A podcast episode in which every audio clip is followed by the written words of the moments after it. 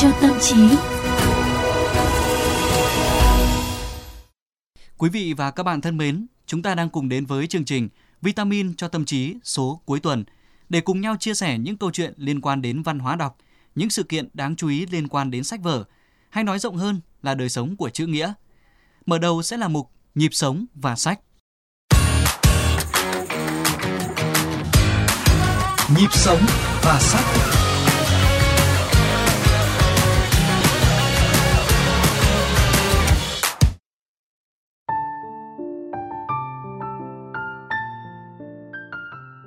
Thưa quý vị, trong vô vàn những thanh âm của nhịp sống đời thường, tâm trí chúng ta đôi khi được lắng lại hay bị cuốn hút bởi giai điệu, tiết tấu của một bản nhạc, một ca khúc nào đó. Âm nhạc làm chúng ta cân bằng về cảm xúc, tâm lý, đem đến cho chúng ta những hứng khởi tinh thần, kết nối chúng ta với mọi người, tạo ra trạng thái hòa hợp. Nói như nhà soạn nhạc Paul Hindemith, những người cùng nhau tạo ra âm nhạc không thể trở thành kẻ thù, ít nhất cũng là khi điệu nhạc chưa kết thúc. Nhưng âm nhạc không chỉ có chức năng thanh lọc tâm hồn, nuôi dưỡng nhu cầu thẩm mỹ của con người. Âm nhạc cũng gắn với lịch sử của một cộng đồng. Qua âm nhạc, có thể thấy được một cộng đồng đã trải nghiệm lịch sử như thế nào, cũng như chân dung, tinh thần của cộng đồng ấy. Vitamin tâm trí cuối tuần xin được giới thiệu một cuốn sách nghiên cứu thú vị về mối quan hệ giữa âm nhạc và lịch sử Việt Nam. Cuốn Rock Hà Nội, Bolero Sài Gòn, câu chuyện tân nhạc Việt Nam của nhà nghiên cứu người Mỹ Jason Gibbs. Cuốn sách do Nguyễn Trương Quý dịch, xuất bản lần đầu năm 2008 và vừa mới được tái bản trở lại vào năm ngoái. Jason Gibbs, sinh năm 1960, là nhà soạn nhạc và nhà nghiên cứu độc lập, hiện sống và làm việc tại Mỹ. Năm 1993, ông đến Việt Nam lần đầu và ngay lập tức bị cuốn hút bởi âm nhạc đại chúng của Việt Nam. Cuốn sách Rock Hà Nội, Bolero Sài Gòn là tập hợp các bài khảo cứu của ông về âm nhạc Việt Nam.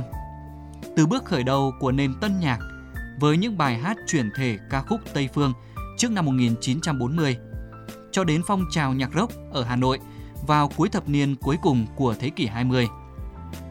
Gibbs đã dành nhiều công phu và tâm huyết để khảo cứu tư liệu, tiếp xúc với nhiều nhân chứng của lịch sử âm nhạc Việt Nam.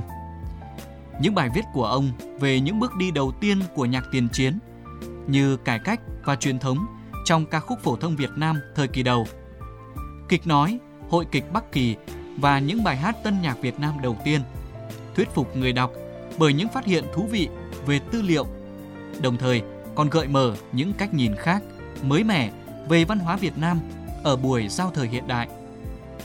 Đặc biệt, cuốn sách còn có những bài viết nói về cảm thức lịch sử trong âm nhạc Việt Nam, như những ca khúc ở hai bờ vĩ tuyến, thời đất nước bị chia cắt, hay số phận của thể loại bolero.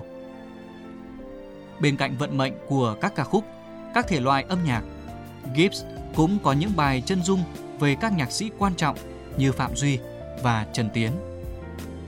Đọc cuốn sách của Gibbs, độc giả luôn có thể bất ngờ khi phát hiện những khía cạnh khuất lấp của lịch sử lại có thể được bảo lưu trong ca từ, trong giai điệu của những bài hát như thế nào.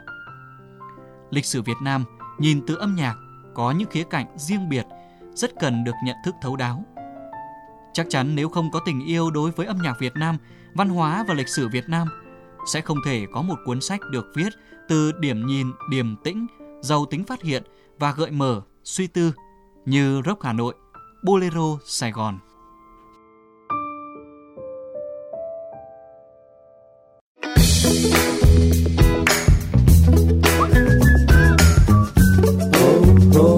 Bản mạn chữ nghĩa. Thưa quý vị và các bạn, nhân chủ đề giai điệu cuộc sống nói về âm nhạc, chắc chắn chúng ta sẽ nghĩ đến những điển tích, những huyền thoại liên quan đến âm nhạc. Trong đó có lẽ một trong những điển tích nổi tiếng nhất của văn hóa phương Đông là câu chuyện về bá nha, tử kỳ. Vitamin tâm trí cuối tuần này muốn mời anh Trần Ngọc Hiếu sẽ chia sẻ thêm với các bạn nghe đài về câu chuyện rất đẹp này ạ. À, xin chào anh Thắng và chào quý vị nghe đài. Sự tích bá nha tử kỳ là một câu chuyện đời Xuân Thu chiến quốc về tình bạn âm nhạc giữa Bá Nha, một viên quan nước Tấn và Tử Kỳ, một tiểu phu bên Hán Giang. Sự tích này rất là phổ biến ở Trung Quốc cũng như Việt Nam. À, tương truyền một năm nọ thì bà Nha phụng chỉ vua Tấn đi qua nước Sở. Trên đường trở về đến sông Hán gặp một đêm trăng trung thu, trăng thanh gió mát, ông lệnh cho quân lính dừng thuyền uống rượu và thưởng trăng. Cao hứng mang đàn ra gẩy, nhưng bản đàn chưa đứt thì đã bị đứt dây. Lúc đó thì có tiếng động, thì bá nha nghĩ rằng là có thể là có thích khách và sai quân đi tìm kiếm thì hóa ra là gì là lúc đó thì nghe thấy có một cái tiếng của một người nói vọng xuống nói rằng mình là một tiểu phu nghe thấy khúc đàn hay quá nên dừng chân nghe. Bà nha có ý nghi hoặc sao một người đốn củi lại biết nghe đàn? Nhưng khi anh chàng trai này đối đáp trôi chảy và thậm chí biết rõ bản đàn bà nha vừa gảy thì ông không còn mảy may ngờ vực nữa bèn mời xuống thuyền đàm đạo. Trên thuyền bà nha gảy khúc cao sơn lưu thủy người tiểu phu dung cảm sâu sắc, cao đàm khoát luận khiến bà nha khâm phục hết mực. Chàng trai trẻ đó chính là Tử Kỳ, hay còn gọi là Trung Tử Kỳ, một danh sĩ ẩn giật, đốn củi bên sông, sớm tối phục dưỡng mẹ cha, mẹ cha già yếu. Được người tri âm thấu cảm ngón đàn cũng là tấm chân tình của mình. bà Nha có ý mời Tử Kỳ rời non cao rừng thẳm về kinh cùng mình để sớm hôm đàm đạo, vui hưởng vinh hoa phú quý. Nhưng Tử Kỳ thoái thác vì việc hiếu, quan sự không thể trần trừ, bà Nha đành xuôi thuyền về kinh, không quên hẹn Tử Kỳ tại chốn này một ngày nọ, ông sẽ trở lại đón cả gia quyến Tử Kỳ về với mình. Mùa thu năm sau Bá Nha trở lại bến sông xưa, nhưng không còn gặp Tử Kỳ vì Tử Kỳ đã mất trong một cơn bạo bệnh. Tương truyền trước khi chết, Tử Kỳ còn trăng chối phải chôn chàng nơi bến sông Hán Dương, cạnh núi Mã Yên để giữ lời hẹn với Bá Nha. Bà Nha tìm đến mộ Tử Kỳ, bày đủ tế lễ, sầu thảm khóc gầy một bản nhạc ai điếu. Đàn xong ông đập đàn vào đá, thể chọn đời không đàn nữa vì biết rằng từ nay vĩnh viễn mình không còn bạn tri âm. Đấy là toàn bộ cái câu chuyện về tình bạn âm nhạc giữa Bá Nha và Tử Kỳ đã đi vào văn chương thời cổ. Dạ vâng. Câu chuyện về à, bà Nha Tử Kỳ thì à, có làm tôi liên hệ đến một cái câu chuyện rất đẹp khác về tình bạn trong à, văn chương truyền thống và cũng đã trở thành biểu tượng đó là chuyện Lưu Bình Dương Lễ. Ờ, theo anh Hiếu thì hai cái câu chuyện về tình bạn này nó có giống nhau không ạ? À, đúng là Lưu Bình Dương Lễ thì cũng là một câu chuyện rất là đẹp về tình bạn được truyền tụng. À, tuy nhiên ý, theo tôi thì cái câu chuyện Lưu Bình Dương Lễ thì nó mang đậm màu sắc nho giáo hơn. Về tính chất thì tôi cũng nghĩ là chuyện Lưu Bình Dương Lễ khá là khác so với chuyện Bá Nha Tử Kỳ. Lưu Bình Dương Lễ là câu chuyện về sự báo đáp trong tình bạn. Nó đồng thời cũng là câu chuyện mà người xưa dùng để khuyên nhủ cách chúng ta nên ứng xử với bạn bè như thế nào. Cụ thể ở đây là việc biết thúc đẩy ý chí của bạn, giúp bạn bè thăng tiến, Ờ, ở thời điểm hiện tại thì có thể câu chuyện này còn còn gây nghi ngại bởi những người mà theo quan điểm nữ quyền bởi vì vâng. chúng ta biết là cái nàng châu long ở đây thì được xem như là một cái phương tiện để dương lễ giúp bạn mình. Vâng. Thì trong khi đó thì cái chuyện bá nha tử kỳ nó lại là một câu chuyện mà nó đề cao điều khác. Cụ thể đây là gì? Nó đề cao cái sự đồng điệu cái sự thấu hiểu tâm hồn. Người xưa khi bàn về chuyện này còn nói một ý rất hay này là bá nha chơi đàn giỏi nhưng mà tử kỳ thì cũng là người nghe đàn giỏi. Vâng. sách liệt tử có kể là đó là một ngày bá nha cùng trung tử kỳ chơi núi thái sơn gặp trời mưa to. Hai người dừng lại dưới một mỏm núi đá, bá nha trong tâm phiền muộn bèn tấu một khúc nhạc. Khúc nhạc ban đầu biểu hiện cảnh mưa rơi xuống một dòng suối trên núi, tiếp đó khúc nhạc mô phỏng âm thanh của nước lên cuồn cuộn, cùng đất đá đổ nát. Mỗi khúc nhạc vừa hoàn thành, trung từ kỳ đều ngay lập tức nói ngay được ý tứ của mỗi bài. Bá nha thấy thế bỏ đàn mà rằng Giỏi thay, các hạ có thể nghe thấu cái trí thú trong khúc nhạc, ý của các hạ cũng là ý của ta vậy. Thế thì cái câu chuyện Bá Nha và Trung Tử Kỳ nó là câu chuyện về tình bạn tri âm, vì thế nó thường gắn với những cái người nghệ sĩ. Chúng ta biết rằng là nghệ sĩ họ có nhiều cái nỗi u uẩn gửi gắm vào trong sáng tác và tìm được cái người có thể thấu hiểu và đồng cảm với cái thế giới nội tâm của mình là điều nghệ sĩ thường kỳ vọng. Như là Nguyễn Du thì đã từng bày tỏ là chẳng biết 300 năm lẻ nữa, người đời ai khóc tố như trăng. Vâng, như vậy thì những người không phải là nghệ sĩ thì liệu là có nên kỳ vọng về một cái tấm lòng tri âm hay không ạ? Anh nghĩ gì về cái tình bạn tri âm trong đời sống hiện tại ạ? Dạ vâng, như tôi vừa nói thì thường thì người ta hay nghĩ đến cái tình bạn tri âm là tình bạn giữa những cái người nghệ sĩ với nhau. Bởi vì cái người nghệ sĩ như đã nói, tức là họ có cái thế giới nội tâm và vì thế họ phải gửi gắm vào con chữ và họ mong là những gì nén vào trong câu chữ thì sẽ có người khác mở ra và đồng điệu. Tuy nhiên chúng ta biết rằng là cái thế giới tinh thần, ai trong chúng ta cũng có một cõi nội tâm, cũng có những cái phần sâu thẳm. Mà đôi khi những cái người ruột thịt của chúng ta cũng không phải là người dễ dàng chia sẻ, mà chúng ta lại chỉ có thể giải bày được lòng mình, được thấu hiểu, được thông cảm bởi một người khác tác à, xã hội của chúng ta thì chúng ta thấy là càng ngày nó chúng ta càng nảy sinh nhiều các mối quan hệ.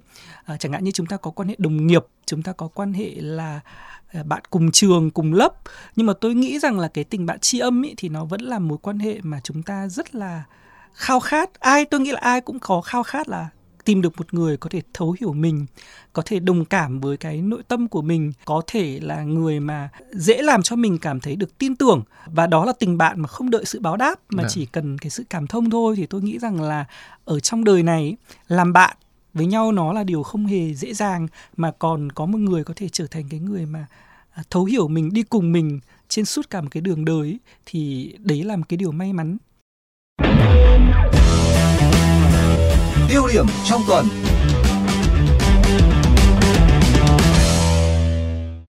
Chúng ta vừa mới nói chuyện về tình bạn tri âm ạ. Theo một cái nghĩa nào đó thì âm nhạc và văn học là hai loại hình nghệ thuật có thể ờ, ví như đôi bạn tri âm cùng nhau. Hôm nay chúng ta sẽ cùng anh ờ, Trần Ngọc Hiếu sẽ bàn về chủ đề mối duyên giữa văn học và âm nhạc, đặc biệt là trong bối cảnh đương đại. À, trước hết thì anh Hiếu có thể nói thêm một chút về mối liên hệ giữa âm nhạc và văn học hay không ạ? Dạ vâng thưa anh Thắng, thời cổ đại văn chương là thơ ca, hiểu theo cái nghĩa rộng nhất của khái niệm này thì bản thân cái tên gọi thơ ca đã cho thấy là giữa âm nhạc và văn chương nó có sự gắn kết sâu sắc như thế nào. Chẳng hạn như là có một thuật ngữ ở trong âm nhạc là lyrics thì lyric cũng là tên gọi các tác phẩm trữ tình ở trong văn học. Hay là chúng ta biết đến cái sử thi Iliad và Odyssey là những cái pho tự sự hoành tráng trong văn học cổ đại Hy Lạp và tác giả của chúng ấy là Homer thì là người đã ngâm những cái khúc áng sử thi này theo giai điệu và tiết tấu của thơ ca. Bởi vậy mà người ta gọi ông là gì? Là thi sĩ ca ngâm. Hay là trong văn học dân gian chẳng hạn chúng ta nói đến ca dao thì chúng ta phải hiểu đó là những cái lời thơ nó được hát lên thành thành các giai điệu. Vâng. Vâng. Truyền thống thi sĩ đồng thời là ca sĩ nhạc sĩ phải chăng là đã vắng bóng trong thời hiện đại? Anh có ý kiến gì về điều này ạ?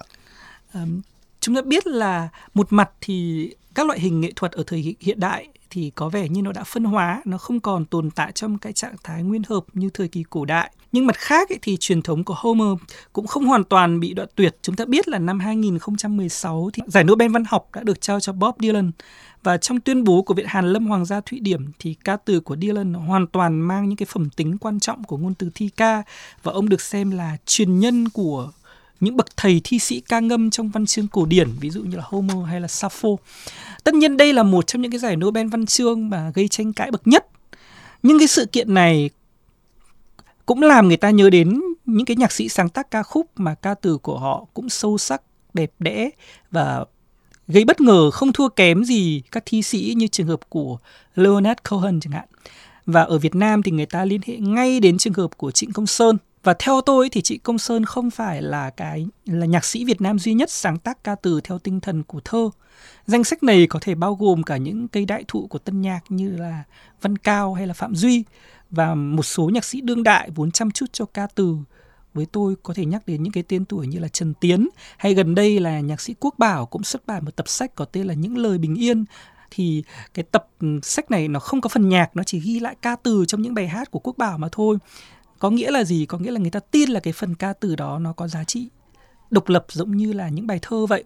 Và ngay cả một số nhạc sĩ trẻ thì hiện giờ tôi cũng có cảm giác là cái ca từ ở trong bài hát của họ nó đẹp nó hấp dẫn nó bất ngờ nó thú vị không thua kém ngôn từ thơ ca ví dụ như trường hợp của Nguyễn Vĩnh Tiến hay là nhạc sĩ uh, Lê Cát Trọng Lý. Vâng, vậy ca từ có tính văn học khi mà nó mượt mà bay bổng giống thơ đúng không ạ?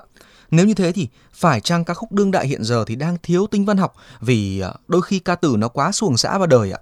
À, tôi nghĩ thì không hẳn vậy bởi vì là văn học hay tính văn học nó cũng biến đổi như mọi thứ ở cuộc đời này. À, không phải vì đời thường quá mà nó mất đi tính thơ. Tính thơ nó là cách mà người nghệ sĩ họ lao động với ngôn ngữ để tạo ra sự bất ngờ ngạc nhiên và hứng thú thẩm mỹ. Chẳng hạn hiện giờ tôi thấy là một số à, bài hát của các ca sĩ nhạc sĩ đương đại ví dụ như là của ngọt bê này hay của cáo hồi hoang này thậm chí kể cả một số rapper ngôn từ họ rất là đời thường gần với khẩu ngữ nhưng vẫn có những cái liên tưởng những kết hợp gây bất ngờ như là ngôn từ thơ vậy và thậm chí là đôi khi họ còn thoát ra khỏi những cái cách diễn đạt phần nào có tính chất sáo mòn ví dụ như là trong ca khúc của ngọt chẳng hạn Ừ, vâng, anh Hiếu thì vừa có nói đến các rapper. À, có thể nói năm nay là một năm lên ngôi rất là mạnh mẽ của rap Việt. À, có ý kiến cho rằng rap là rap, không thể là thơ được. Anh à, chia sẻ về điều này như thế nào ạ? đúng là theo quan sát của tôi thì cũng chưa có rapper nào ở Việt Nam tự nhận mình là nhà thơ hết. À, nhưng mà cách mà họ chơi với ngôn từ thì không khỏi làm tôi liên tưởng đến những cái thú vị của thơ ca truyền khẩu. À, ta biết là rap thì nó không chơi với giai điệu nhưng mà nó chơi với tiết tấu, chơi với vần, chơi với nhịp và đó cũng chính là những cái phương diện thuộc hình thức của thơ ca. Thế thì ờ, Ờ, nhân tiện đây tôi xin chia sẻ một cái quan sát rất là cá nhân. Đó là trong quan sát của tôi về âm nhạc đại chúng Việt Nam ấy, thì mấy năm qua tôi thấy nổi lên hai trào lưu. Một là cái cơn sốt trở lại của bolero, hiện giờ thì nó có vẻ như đang tạm lắng. Hai là sự trỗi dậy của rap, một thể loại vốn được coi là underground, vốn được coi là ngoại biên. Bây giờ đường hoàng đi vào văn hóa chính mạch và nhận được cái sự hưởng ứng đầy phấn khích của công chúng. Tôi cho rằng là hai cái dòng nhạc tưởng chừng như rất khác nhau này, nhưng nó lại giống nhau ở một cái điểm cơ bản đó là những cái dòng nhạc kể chuyện. Tức là bản thân điều này đã cho thấy là hai cái dòng nhạc này ít nhiều nó có tính văn học rồi bởi vì là mỗi bài hát là một cái tự sự mỗi bài hát là một cái câu chuyện. À, tuy nhiên theo tôi thì cách kể của bolero nó khác với cách kể của rap. Chẳng hạn là câu chuyện của bolero nó là những câu chuyện cảm thương này gây ngậm ngùi này nó phù hợp với cái tâm lý hoài cảm của con người đương đại và có lẽ là nó dễ nhận được sự đồng cảm của những con người bình dân ở trong xã hội. Rap việt thì có lẽ đang phát triển theo một cái hướng khác nó gần với văn hóa trẻ nó gắn với những cái tiểu tự sự tức là những cái câu chuyện nhỏ nhặt mà tuổi trẻ kể về bản thân mình. Nó thể hiện cái ý thức cá tính của những con người ở độ tuổi đôi mươi lại dám gai góc thậm chí là dám nổi loạn. À, tuy nhiên ý, thì trong cái quan sát của tôi thì rap việt nó lại mất đi cái thô thô rap trong cách kể chuyện về những cái góc khuất của đời sống nó chưa phải là những cái tiếng nói đòi sự hiện diện của những bộ phận thiểu số trong xã hội. Điều mà ta có thể thấy ở nhạc rap trên thế giới chẳng chúng biết là nhạc rap đấy chính là cách của những người da màu những người nhập cư. Họ khẳng định cái khát vọng của họ cái tiếng nói của họ cái sự tồn tại cần phải được thừa nhận của họ trong lòng các xã hội Âu Mỹ. Thì tôi có cảm giác là cái rap Việt của Việt Nam mình thì nó vẫn đang là những cái câu chuyện cá nhân nhiều hơn là những cái cái cái tiếng nói để nó uh, kể chuyện về những cái khía cạnh mà nó rất là gai góc rất là phức tạp của đời sống. Tuy nhiên thì tôi cho rằng là uh, vận mệnh của rap việt thì nó còn dài và tôi hy vọng vào sự đột phá và những giá trị mới mà các rapper Việt có thể tạo ra. Và tôi tin là với cái sự phát triển của mình và với cái sự quan tâm của công chúng thì rap Việt nó sẽ không chỉ đơn giản là một trào lưu thời trang, nó sẽ để lại những cái dấu ấn giống như là chúng ta biết rằng là ở trên thế giới thì có một cái sự kiện là năm 2010 18 nếu tôi nhớ không nhầm thì giải Pulitzer về âm nhạc, cái giải thưởng mà trước đó người ta thường chỉ trao cho các cái nhạc sĩ soạn nhạc cổ điển thôi, thì lần đầu tiên nó đã trao cho Kendrick Lamar với album nhạc rap và người ta cho rằng nhạc rap của Kendrick Lamar thì nó có tính tư tưởng, nó có cái sự hấp dẫn về mặt uh, ngôn ngữ và uh, tôi hy vọng là rap Việt cũng đến một lúc nào đó cũng sẽ có những cái cột mốc như vậy. À, vâng thưa tất cả quý vị trong uh, vitamin tâm trí ngày hôm nay thì chúng ta cũng đã cùng với anh Hiếu là nghe rất nhiều những chia sẻ những quan điểm cá nhân của anh. Còn bây giờ trước khi khép lại chương trình này ạ cũng rất mong là anh có một vài những lời chúc dành cho các thính giả đang nghe chương trình. Dạ vâng. À, chủ đề của tuần này của chúng ta là giai điệu cuộc sống thì tôi xin chúc quý vị sẽ bước vào tuần mới À, À, với nhiều niềm vui, với nhiều niềm hứng khởi. Và trong tâm trí của mình thì còn đọc lại những cái giai điệu rất đẹp của cuộc sống này.